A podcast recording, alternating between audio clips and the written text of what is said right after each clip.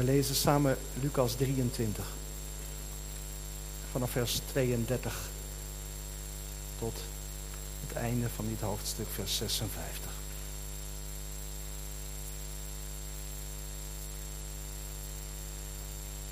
En er werden ook twee anderen weggeleid, misdadigers, om met hem ter dood gebracht te worden. Toen zij op de plaats kwamen die schedel genoemd werd, kruisigden ze hem daar met de misdadigers, de een aan de rechter en de ander aan de linkerzijde. En Jezus zei, Vader, vergeef het hun, want ze weten niet wat zij doen. En ze verdeelden zijn kleren en wierpen het lot. Het volk stond toe te kijken en met hen beschimpte ook hun leiders hem. Ze zeiden, de anderen heeft hij verlost. Laat hij nu zichzelf verlossen als hij de Christus is, de uitverkorene van God.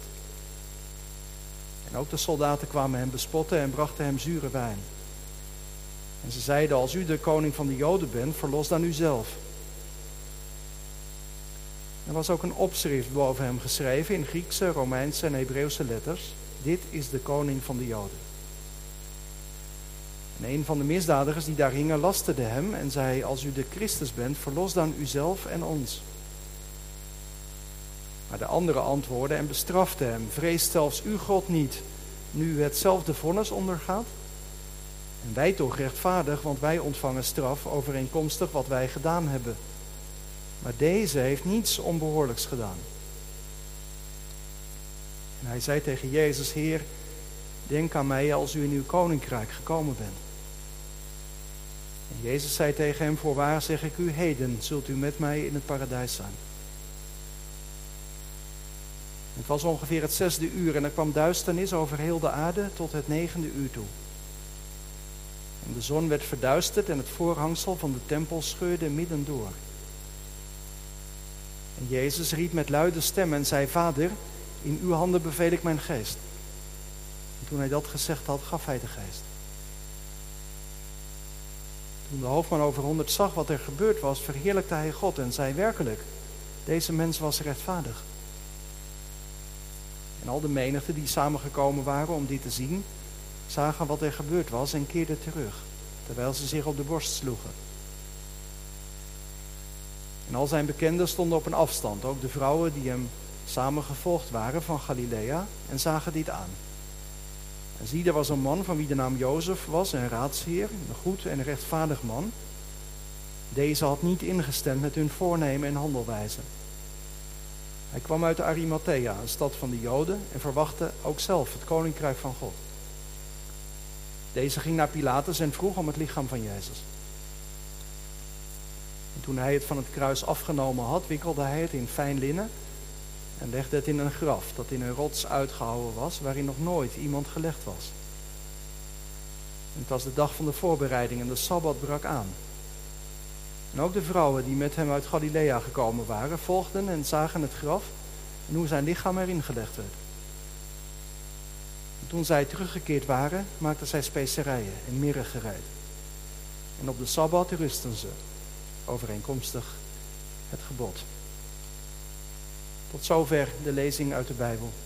Dit zijn de woorden van God. Wij danken God. Broeders en zusters hier in de kerk, u met ons verbonden, thuis of waar dan ook, gemeente van Christus. Vanavond klinken de laatste woorden van Jezus. En laatste woorden, dat zijn in onze beleving vaak woorden met extra gewicht. Die woorden kunnen je heel lang bijblijven. Ook als iemand al lang geleden gestorven is. En zo is het ook met de woorden van Jezus. Dat zijn woorden om nooit te vergeten. Lucas heeft ze opgetekend. En ik denk dat Jezus het ook heel nadrukkelijk heeft gedeeld. Dat wij die woorden ons zouden blijven herinneren. Het is namelijk heel opvallend hoe hij die laatste woorden uitspreekt. Hij is aan het einde van zijn leven. Dan zijn de meeste mensen nauwelijks meer in staat om nog wat te zeggen. Laat staan heel duidelijk hoorbaar. Daarvoor zijn de krachten vaak te veel verminderd. Nou ja, dat zou je in ieder geval bij Jezus ook verwachten. Er zitten lange spijkers door zijn polsen geslagen. Met zijn eigen gewicht hangt hij daaraan, aan een kruis. Urenlang heeft hij verschrikkelijke pijn al geleden. In de brandende zon, met stekende insecten en allemaal moeilijker adem kunnen halen. En dan praten. Laat staan roepen met luide stem, notabene. Maar dat is precies wat Jezus doet. Lucas zet het er nog even bij. Jezus riep met luide stem. Iedereen mag het horen, ook wij vandaag. Het eerste wat Jezus dan zegt in die laatste woorden van hem aan het kruis, dat is Vader. Misschien weet u wat de eerste woorden van Jezus zijn. Die staan in Lucas 2. Jezus is dan 12 jaar oud. En hij is met zijn ouders naar Jeruzalem geweest. En als zijn ouders naar huis gaan, dan blijft Jezus daarachter. Zijn ouders die gaan hem zoeken en vinden hem uiteindelijk in de tempel. En Jezus zegt dan tegen zijn ouders: Wist u niet dat ik moet zijn in de dingen van mijn vader? Daar hoor ik thuis, bij mijn vader, zegt Jezus, als hij nog maar twaalf is. En hier aan het einde van zijn aardse leven klinkt die vadernaam dus opnieuw. Vanaf het begin tot het einde van zijn leven heeft Jezus zichzelf gezien als de zoon van de Vader. Er is een onlosmakelijke band tussen hen. Ook in het lijden dat hem nu treft. Als Jezus worstelt over de grond in Gethsemane, klinkt ook die vadernaam. Vader, als het mogelijk is, laat het dan aan mij voorbij gaan. En ook hier aan het kruis, we lazen het ook al eerder, Vader, vergeef het hun. Ze weten niet wat ze doen.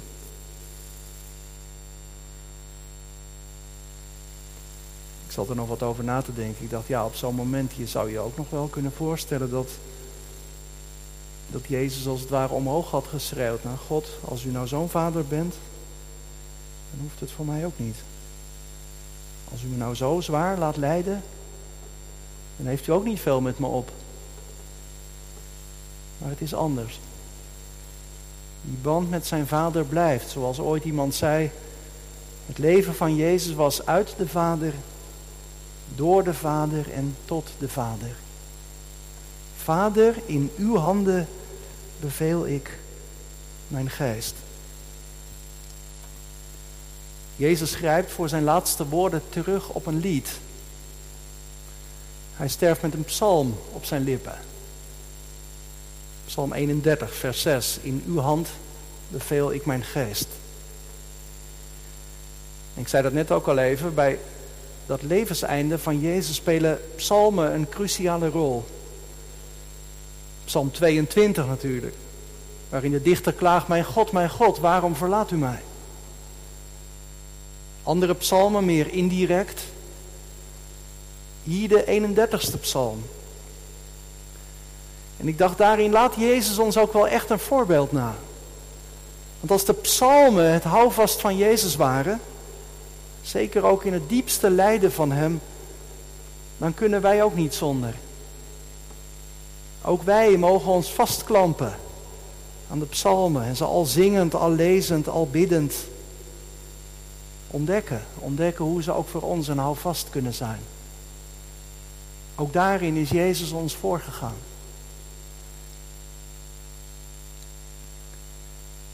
Psalm 31, ja misschien moet u even kijken in uw Bijbel. Psalm 31 is een, is een lied van iemand die, die heel zwaar wordt aangevochten. Wordt opgejaagd door vijanden. Bespot door zijn naasten. Staat er echt helemaal alleen voor. Moet je hem even kijken vanaf vers 11, een paar stukjes voorlezen. Mijn kracht is vervallen door mijn ongerechtigheid, mijn beenderen zijn verzwakt. Vanwege mijn tegenstanders ben ik tot een smaad geworden voor mijn buren het meest, tot een bron van angst voor mijn bekenden. wie mij op straat zien, ontvluchten mij. Vergeten ben ik als een dode, verdwenen uit het hart. Ik ben geworden als een gebroken kruik.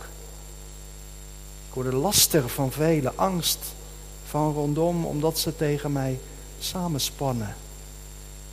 Ze bedenken plannen om mij het leven te benemen. Je leest de hele lijdensgeschiedenis als het ware in terug. Net als in zo'n psalm 69 waarmee we begonnen, of 38, of die 22.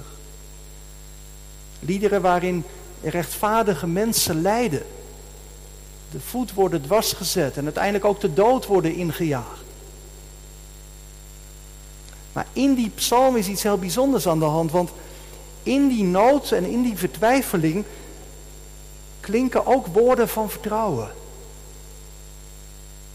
De dichter, hij, hij zegt dat hij de handen van de vijanden voelt dreigen. Maar hij weet ook van een hand waarin die geborgen is. Zo zegt hij het in vers, in vers 6 van de psalm. In uw hand beveel ik mijn geest. Een heel concrete manier van spreken over God. Hè? Onze God heeft handen die kunnen opvangen, die kunnen aannemen, die kunnen omvatten en bewaren en liefhebben. In uw hand beveel ik mijn geest, zegt de dichter. En in de psalm bedoelt de dichter dan wel allereerst dat hij erop rekent dat God hem zal bewaren in het leven. Hem zal bewaren voor een vroegtijdige dood. Hij gelooft dat God hem weer in de ruimte kan zetten. Dat zijn vijanden verslagen zullen worden. Als Jezus deze woorden overneemt, dan spreekt daaruit een heel groot vertrouwen. Ook al uit het noemen van die vadernaam, maar ook in die woorden van Psalm 31. Jezus, door die woorden tot de zijne te maken, laat merken dat hij helemaal op God vertrouwt. Hij is er vast van overtuigd dat de vijanden niet zullen winnen. Christus zijn geloof vast en zeker dat Gods hand hem zal redden uit de hand van de vijanden.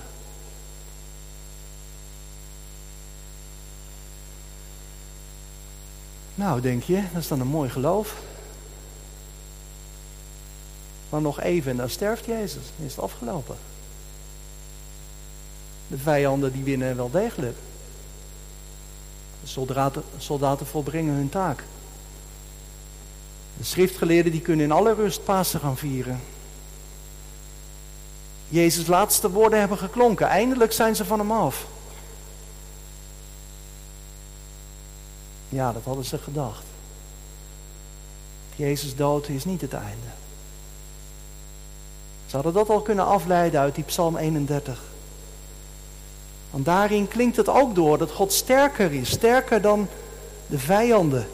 Kijk maar aan het slot, vers 23 en 24. Ik zei wel opgejaagd door angst, ik ben verstoten uit uw ogen, maar toch hoorde u mijn stem toen ik smeekte en tot u riep. Heb de Heere lief, al zijn gunstelingen, want de Heere beschermt. Beschermt de gelovigen. Als je goed luistert naar dit laatste woord van Jezus, dan hoor je er doorheen wat hij tegen zijn leerlingen vaak had gezegd.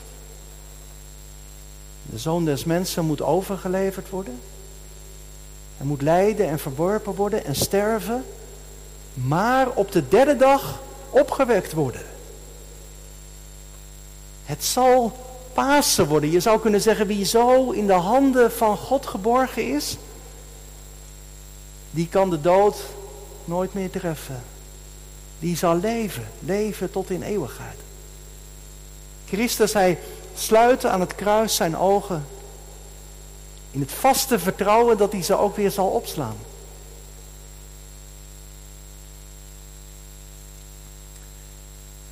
Dat sterven van Jezus, dat zet ons vanavond ook een moment stil bij ons eigen sterven. En dat is best confronterend.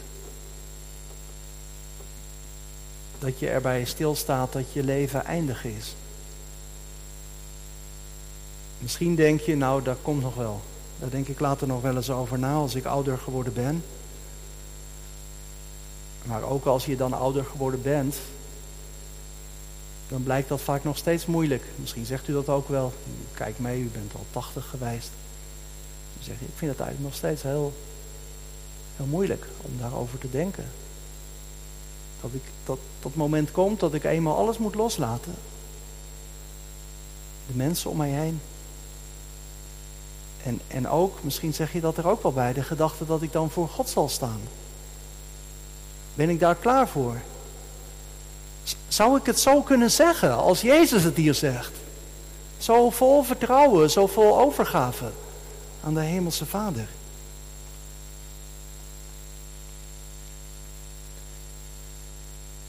Een belangrijk woord in de geschiedenis van het lijden van Christus is het woord plaatsvervanging of plaatsbekleding. In de dienst van gisteravond ging het daar ook al over. Jezus die de plaats innam van Barabbas. Maar je zou kunnen zeggen, die gedachte van de plaatsbekleding, die klinkt ook hierdoor, in het sterven van Christus. De reformator Calvijn, die heeft daar iets moois over gezegd. Hij schrijft bij de uitleg van deze tekst, wij willen niet vergeten dat Christus niet alleen met betrekking tot zichzelf zijn leven aan de Vader overgaf. Maar hiermee heeft hij alle zielen van zijn gelovigen als in een bundel samengevat. Opdat ze samen met de zijnen bewaard zouden worden. Dus als Jezus zijn laatste woorden uitroept, als hij zijn leven overgeeft aan zijn vader, als hij sterft, dan neemt hij daarin alle gelovigen mee. Hij, hij baant de weg tot God. De zoon keert terug naar zijn vader, maar hij komt niet alleen. Want achter hem schuilen allen die bij hem horen. Nou gemeente, dat is het evangelie voor deze avond, voor deze dag. Christus is voor ons de dood binnengegaan. Hij heeft de dood van binnenuit verslagen. En zo baant hij de weg naar het eeuwige leven. Alleen door Christus kunnen wij eenmaal gerust sterven. En wat is het kostbaar om soms zulke getuigenissen ook te horen van mensen. Van mensen die ondanks de moeite die het hen aanvankelijk misschien gaf, uiteindelijk toch alles konden loslaten. Omdat ze wisten, ja maar de dood is niet het einde. Aan de andere kant van de doodsrivier wacht Christus op me. Alleen door Christus kan ik sterven. Omdat Hij me zo is voorgegaan aan het kruis. Door Christus sterven, maar ook alleen door Christus kan ik leven. Het geloof is niet alleen van belang voor het leven na dit leven. Dat blijkt ook heel mooi uit die laatste woorden van Jezus. Die woorden uit Psalm 31, die hadden in Israël een bijzondere plaats gekregen.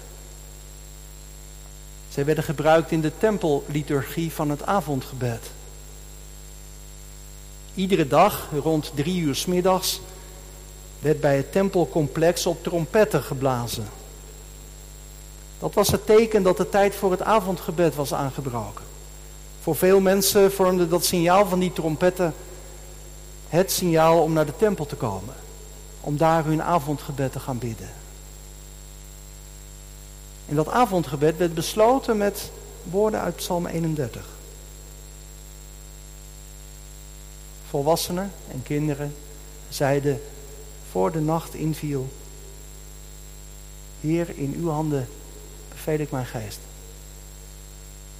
Aan uw hand vertrouw ik mijzelf toe. Ieder kind in Israël leerde dat op heel jonge leeftijd bidden. Misschien zijn er kinderen ook thuis die meekijken hier in de kerk. Fijn dat er een paar kinderen bij zijn. Misschien bidden jullie die woorden ook wel iedere avond. Heren, houd ook deze nacht over mij getrouwde wacht. En je vraagt in die woorden aan God of Hij voor je wil zorgen in de nacht. Of met een ander gebed als het donker is en stil, blijf bij mij om Jezus wil. Mooi is dat, want de nacht kan heel donker zijn. Je kunt je zorgen maken over moeilijke dingen. Piekeren over je zieke oma. Of over je ouders die vaak ruzie maken. Of over school.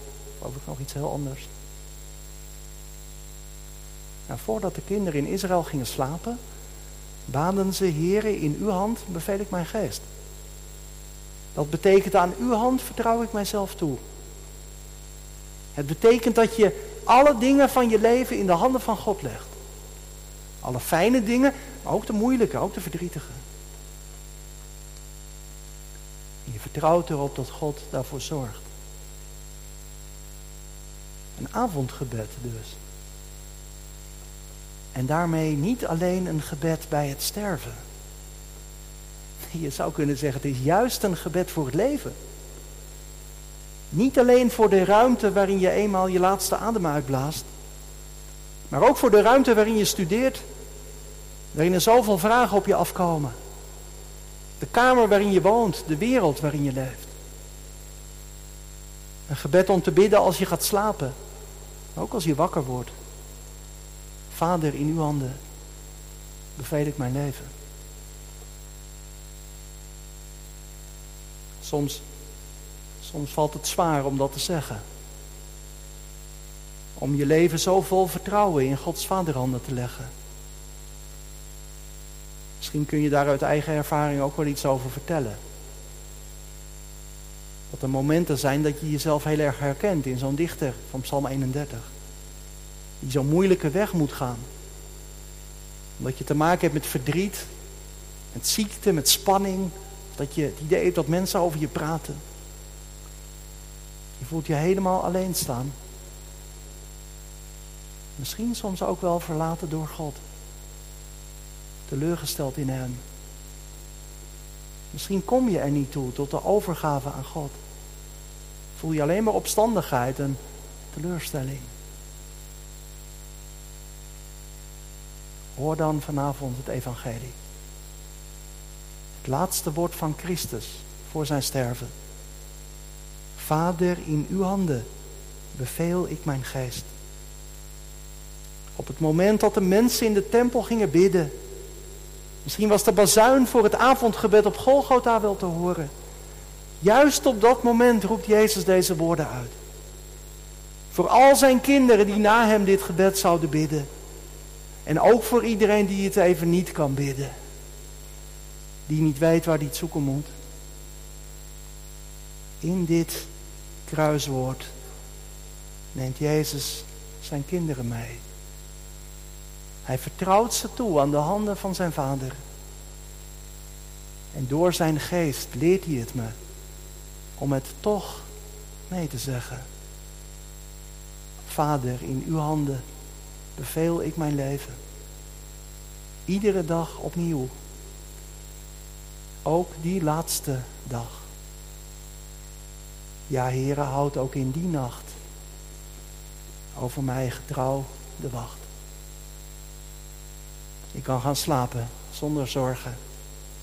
Want slapend kom ik bij u thuis. Alleen bij u ben ik geborgen. Gij doet mij rusten tot de morgen. En wonen in een veilig huis. Amen.